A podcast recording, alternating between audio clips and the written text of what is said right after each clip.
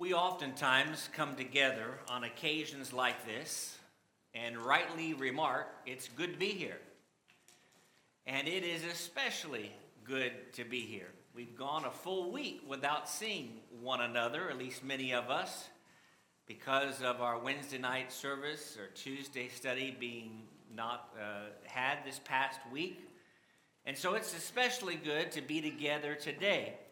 There's wisdom in that our elders have suggested that we come together throughout the week on Wednesdays to ponder the spiritual things and to be engaged in spiritual things that we are engaged in.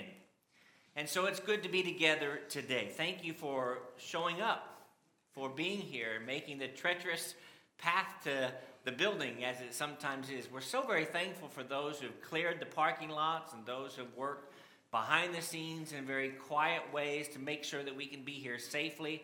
And we have remarked already this morning that we are thankful to God that we have a place that is so comfortable and so safe for us to be together. I invite you to take a Bible to study along with us today. We're going to be in the Old Testament for much of our study this morning in the book of Deuteronomy. And I invite you to open to Deuteronomy chapter 6, where we're going to look at the first 15 verses in our study together today. Parts of Deuteronomy 6 are very familiar. For example, verses 4 and 5 and 6. And we'll talk about those three verses, but I want us to broaden our understanding of these doorpost messages of faith that are talked about here in Deuteronomy chapter 6, verses 1 through 15. Let's go ahead and read that text. And then I want us to talk about our faith by making three very simple, yet I would argue profound, not because I came up with them, but because they are biblically uh, in nature, profound uh, observations about our faith. Here it says that this is the commandment, and these are the statutes and judgments which the Lord your God has commanded to teach you, that you may observe them in the land which you are crossing over to possess, that you may fear the Lord your God to keep all his statutes and his commandments which I command you, you and your son and your grandson, all the days of your life, and that your days may be prolonged. Therefore, hear, O Israel, and be careful to observe it, that it may be well with you, that you may multiply greatly as the Lord God of your fathers has promised you, a land flowing with milk and honey. Hear, O Israel, the Lord our God, the Lord is one. You shall love the Lord your God with all your heart, with all your soul, and with all your strength. These words which I command you today shall be in your heart. You shall teach them diligently to your children, and shall talk of them when you sit in your house, when you walk by the way, when you lie down, when you rise up. You shall bind them as a sign in your hand, and they shall be as frontlets between your eyes. You shall write them on the doorposts of your house and on your gates. And so it shall be when the Lord your God brings you into the land of which he swore to your fathers, to Abraham, to Isaac, and to Jacob, to give you large and beautiful cities which you did not build, houses full of good things which you did not fill, hewn out wells which you did not dig, vineyards and olive trees which you did not plant. When you have eaten and are full, then beware lest you forget the Lord who brought you out of the land of Egypt from the house of bondage. You shall fear the Lord your God and serve him, and shall take oaths in his name. You shall not go after other gods, the gods of the peoples who are all around you, for the Lord your God is a jealous God among you, lest the anger of the Lord your God be aroused against you and destroy you from the face of the earth. This is, to me, a classic text about faith. We understand what faith is it's the uh, evidence of things that are hoped for, those things that are not seen, but yet we still believe in, as Hebrews teaches us in Hebrews chapter 11. It is elementary to who we are as Christians because without faith, it is impossible to please our God and our Father. It is essential for salvation. In fact, all of us, when we were baptized, whether that be uh, a week or two ago or whether that be many decades ago, were asked, Do you believe that Jesus Christ is the Son of God? And we had to make that confession of faith. Yes, that's what I believe. I do believe those things to be true. And so faith is at the very center of this text. And I want to talk about three aspects of faith. Number one, I want us to appreciate that faith needs to be our priority in who we are. Matthew chapter 6 is a familiar text where Jesus says that we are to seek first the kingdom of God and all the other things will be added unto us. Matthew chapter 6, verse 33. But it seems to me that one of the mistakes that we make, and when I say we, it could be us as Christians, it could be those denominational friends in the world, it could be people of the world who have some sort of elementary aspect of faith in their life, is that faith becomes a part of who they are, but not the defining thing of who they are. When we think about that, we need to understand that faith is who we are, what we are, and what we are always about. It is the very central aspect, the core of who we are as individuals. We are not plumbers or teachers or mechanics who happen to be Christians. We are Christians who happen to be plumbers and teachers and mechanics.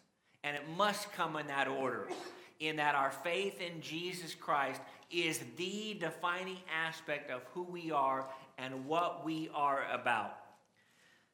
There is only one God, and we understand that as outlined in the text, and He has to be number one. And if God is not number one, then God is not number two, He's number 5,322. He's at the very end of the list. As I spoke about a couple of weeks ago, Satan isn't concerned with getting all of our attention, he is concerned with getting some of our attention. And God wants all of our attention. There in verse 4, Hear, O Israel, the Lord our God, the Lord is one.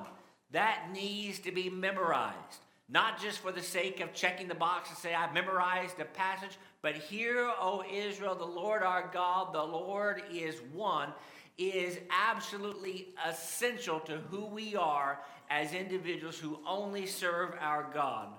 Because faith is our priority. God is to be loved with all of our heart, with all of our soul, with all of our strength. I had it as our scripture reading, Matthew chapter 22, where Jesus reflects on that. And he talks about it as being the great commandment.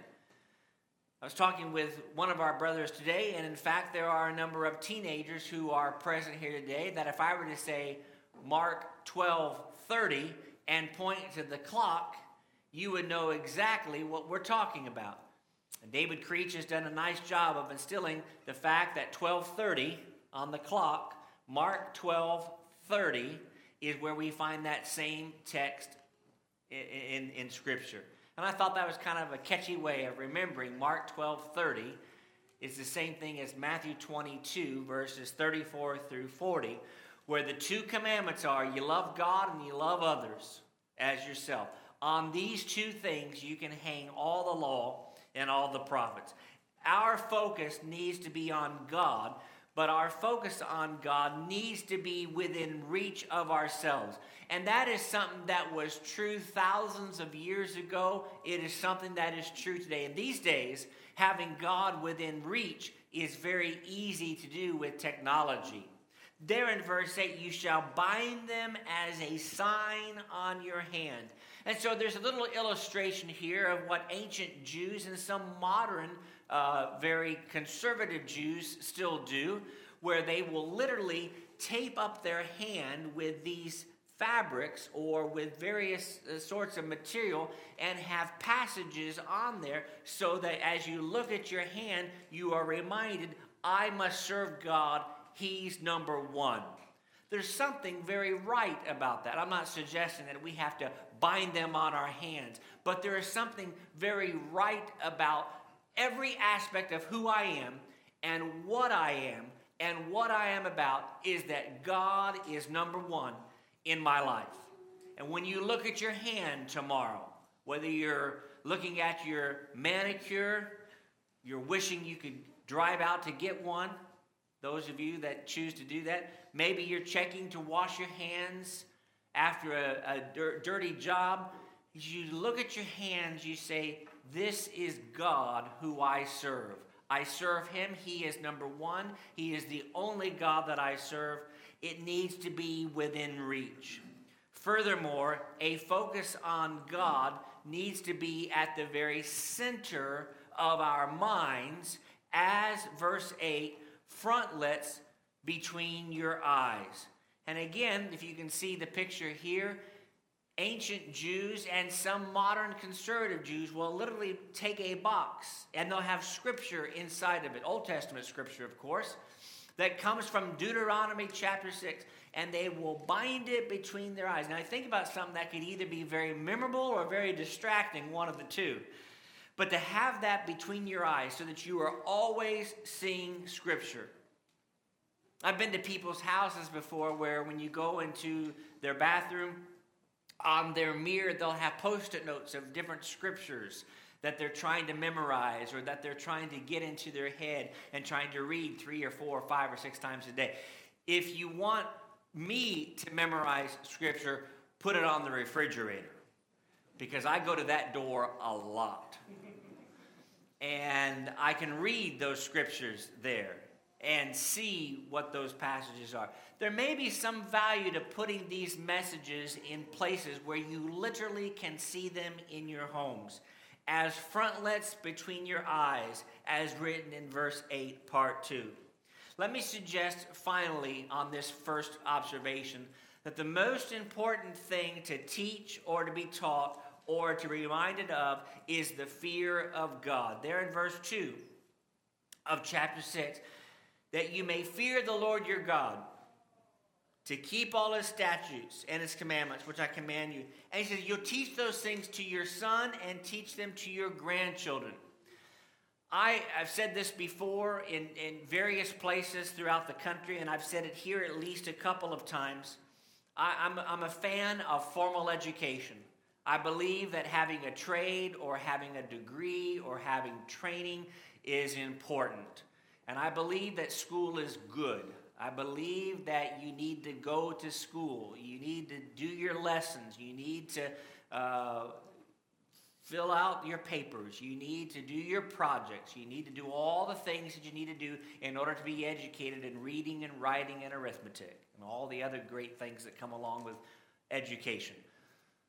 But there is nothing more important for your children to know than that God is number one and he must always be number one. That's true today as it was true thousands of years ago in the days of Moses and Joshua and Aaron and the leaders of ancient Israel. The most important thing that we as parents or grandparents can teach is that God is number one, that faith is the priority of who we are as men and women. Secondly, let me suggest that faith requires our preparation. I've said before, and I'll say it yet again, that getting into heaven is not something that you do accidentally. Rather, faith requires effort. Paul wrote to the church at Philippi in Philippians chapter 2, and he said that you must work out your own salvation with fear and trembling. If you like underlining things in your Bible, you might underline the word work because salvation is work. Now, that doesn't mean that we're going to work our way into heaven because otherwise we'll be accused of teaching something that is false. But the fact is is it takes effort in order to please God. No one will be in heaven and say, "Well, this was just easy to get here." We'll all have to put forth the diligence in our faith and our work together to do what the Lord has asked us to do. Let me suggest also that when we're talking about faith requiring our preparation, that faith shouldn't be private. Notice what is said in verse 9. You shall write them. Write what? These commandments that the Lord, the Lord God is one. Love him with all your heart, with all your soul, with all your strength. Write these things and put them as doorposts on your house and on your gates. This, if you're familiar with Jewish culture, is the Jewish mezuzah. And I've put up here a picture of a door, and you can see to the far right of the door the mezuzah. And it is written, of course, in Hebrew, but inside of it would be a scroll, and you could then read this scroll, and it's a reminder of the fact that the Lord God is one. He is all by himself. There is no other God beside him. We will love him with all of our heart. We will love him with all of our soul. We will love him with all of our strength. Now, the fact is is when you do that, you are advertising to the world that I am a follower of Jehovah God. And I've known of individuals who are very well intentioned, generally speaking, not members of the Lord's church, but members of denominations that say, Well, I, am a Christian. I believe in God. I believe in Jesus. I believe this book is inspired. But my faith is private. And I don't talk about it to people. Now, I'm not suggesting that you have to go onto a street corner with a bullhorn and carry a cross behind you, as I saw someone doing in a busy urban center years ago, and then say, Look at me, I'm a Christian. But you cannot be a faithful child of God while also keeping your faith private. It is impossible to do. How in the world are we to fulfill the Great Commission, which says, Go into all the world and preach the gospel? Matthew chapter 28 or Mark chapter 16. The danger that we face is that faith becomes something we just do. We just go to church. We just take the Lord's Supper. We sing the songs. We listen to the sermon. We write a check or take some dollar bills and put them in the basket. These are just things that we do to check off the list. And the danger of that is that religion becomes rote. In fact, Jesus speaks about that again in the great Sermon on the Mountaintop when he says, You've got to be cautious about making sure that your righteousness exceeds that of the scribes and Pharisees, as we talked about last Sunday evening. Faith requires our preparation. Faith doesn't come automatically. You don't go to bed one night and then you wake up the next morning and you think, huh, I have faith in God more so than ever before. But rather, it is a process. And everyone who is here this morning can tell us that faith comes by hearing, and hearing comes by the Word of God, Romans chapter 10. And so we have to actually get ourselves in the book and read it and understand it. It's like the, the teenager who went home one day with uh, his biology book and put it underneath his pillow and laid on it. And mom asked, What in the world is that all about? He says, Well, it's osmosis. It's, the knowledge is coming into my brain through the night as I sleep over the course of seven or eight or nine hours. That's not the way that it works. I wish that that's how we could learn. I wish that we could just infuse ourselves in some magical or mystical way, but instead, it's more challenging than that. We must study to show ourselves approved let me suggest that coffee table Bible Christianity doesn't work. I'm not suggesting that it's wrong to have a coffee table Bible. Having a Bible in any place is a great place. But you've been to people's homes, particularly those of your friends in the world, that they have very limited biblical knowledge, but yet they have the most beautiful Bible on their coffee table. And you go to pick it up and they say, Don't, don't touch it. You might mess it up. Sometimes it's been said that the peoples whose lives are messed up are the ones whose Bibles are not. And that those who have Bibles falling apart because they use them so much belong to individuals whose lives are not falling apart. And there's something to be said for that as well. Verse 3 Therefore, hear, O Israel. And then notice the next two words it says, be careful to observe it.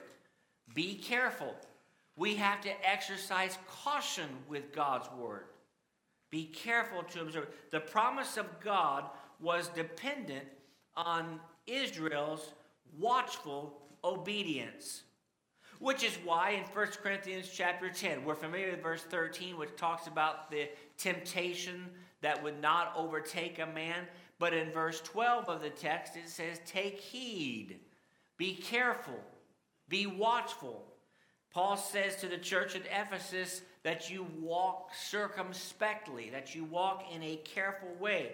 The promise of God is dependent on our obedience, which is watchful in its very nature. And let me suggest furthermore, before we move on, that the necessity of action on our part in doing what God has asked us to do does not dilute the power of Christ's blood. The reason I point that out is because of the same reason that I hinted at it a few moments ago that there are those in the world and those in religious communities who suggest that there's nothing that is necessary in order for us to be faithful to God. It's all about that grace that we talked about in our Bible class this morning. Yes, it is the grace of God that's going to save us, and no one's going to get to heaven and say, Well, I sure deserve this. But rather, by God's grace, we are there. But faith without works, James says, is useless or is dead. Let me suggest furthermore, before we move on to our third and our final observation, that faith is a process that requires our diligent effort. You know, you admire uh, a, a Christian who's been in service for 30, 40, 50 years maybe. And we have a number of Christians who are part of the Northfield Boulevard family who have been Christians for 30, 40, 50 years, longer than many of you have been alive. You say, well, I wonder how they got to be that faithful, that strong, that's, that, that much of a student of the Bible, to be able to memorize that much. It's because they studied to show themselves approved. And that brings us back to the subject of parents and children. That parents, verse 7, have the distinct responsibility and the unique responsibility for teaching their children. And I know that I'm speaking to a group of individuals that largely knows this. in the time that Wendy and I have been here, we have been so impressed by the knowledge base of our youngest individuals who are here. And that's a tribute to the smartness of the young kids. That's a tribute to our Bible class curriculum and our Bible class teachers. But first and foremost, it's a tribute to the parents who work hard to make sure that their lessons are done, that they're reviewed, that you, when you lie down, when you get up, when you go by the wayside, that when you go to the left, you go to the right, that no matter where you are, what you're doing, you find biblical things and spiritual applications to make. And you, as a church, are to be commended for that. And to those of you that are parents of children, whether it be ages one, two, three, all the way up to the teenage years, thank you for your diligence in teaching those things and making those things a priority. Diligently is the word that is used. It comes from a Hebrew word that means to sharpen. We are sharpening our knowledge the more diligent we are in our service to God. That makes perfect sense because when it comes to a public school or private school or Bible class, don't you want your child to be the sharpest in class? To be the most diligent in class? And let me suggest finally that parents must prepare ourselves to use everyday opportunities to teach. And again, I'm, I'm talking to a group of people that really appreciate that. You find the weather and you say this somehow relates to God. You find the geography and you say this relates to God. You find some instance in the news that everybody's talking about and that your children ask about, and you relate it back to God. Because after all, faith is our priority. Faith requires our preparation. And thirdly, faith needs to be personal. Moses doesn't simplify faith as something to point out or to put up. It's not just something that you tack it to your doorpost or put it between your eyes or put it on your hands and then you're done. But rather, it needs to be personal. These words, he says, which I command you shall be in your heart. We want, whether you are young or whether you are a little bit older, we want to be men and women who put these words in your heart. Turn over just a couple of pages to Deuteronomy chapter 11. And I love the rendering of verse 18, where it says in chapter 11, Therefore you shall lay up these words of mine in your heart and in your soul, and bind them as a sign on your hand, and they shall be as frontlets between your eyes. I love the phrase, lay these words in your heart. There are things that we can put into our heart, into our mind, that are just rotten and that are degrading and that are depressing. But there are good things that we can put into our heart. And that's what Moses, by way of the Holy Spirit, is asking us to do. Lay good things in your heart. Make that the priority of who we are and make it personal. Faith has to be internalized and faith has to be personalized. Both those things are important. For those of you that appreciate your parents, well, that's great. You should appreciate your parents.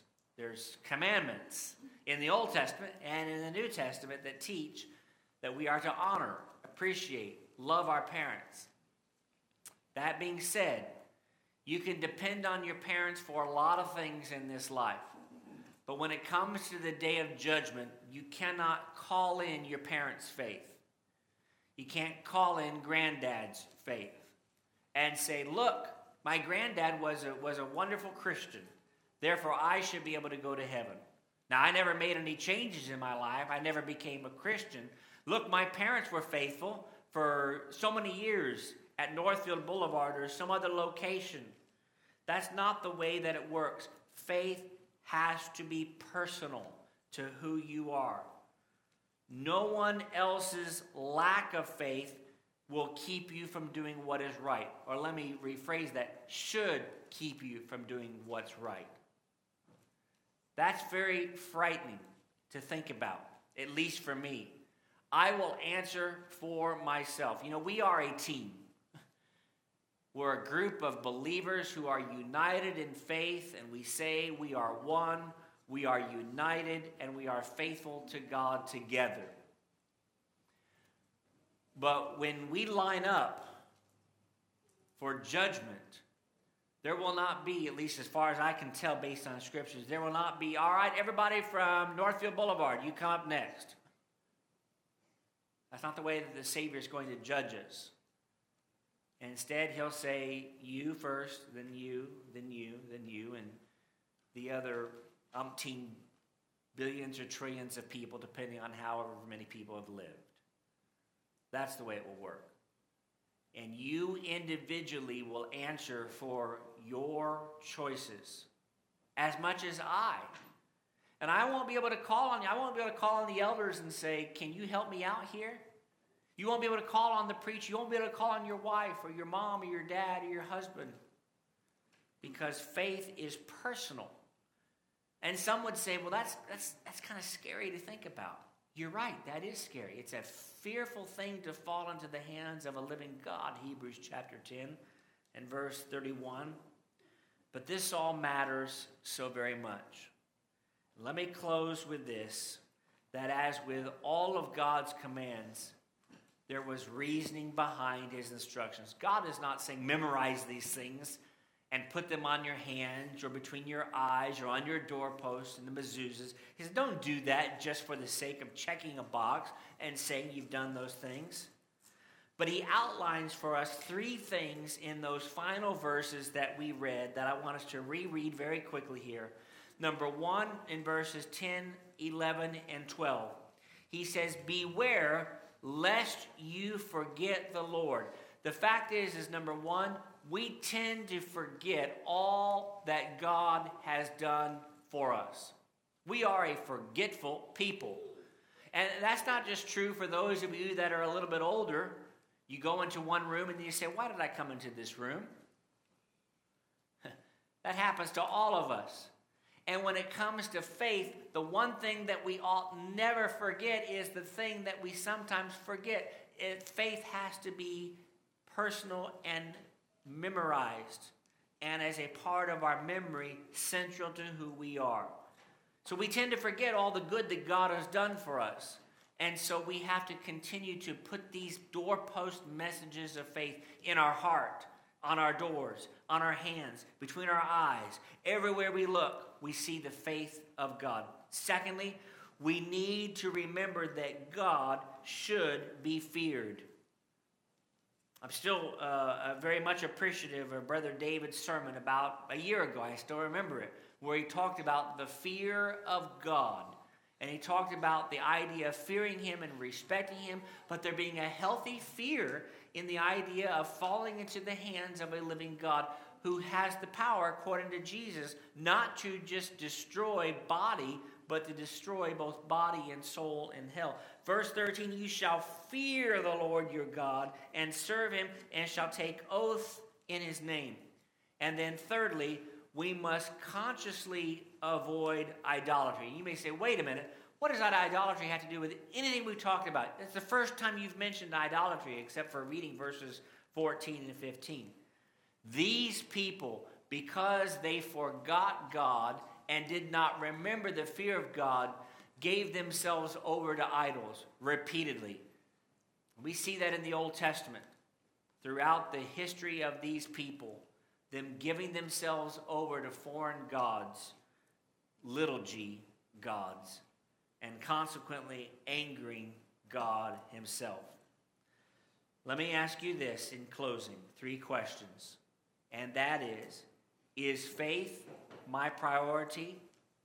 Am I diligent in preparing my faith? And is faith really personal, really mine? If you can say no to any of those three, then you need to take some sort of action today. It may mean making faith your priority and not just your parents' priority. It may mean making preparation by being baptized to have your sins washed away. Or it may mean making some sort of a change in your life as a Christian who is now in sin, needing to make correction. We would welcome the opportunity to baptize you or to strengthen you in your faith this morning. If we can help you in any way to make faith the priority in your life this morning, we welcome the opportunity while we stand and while we sing.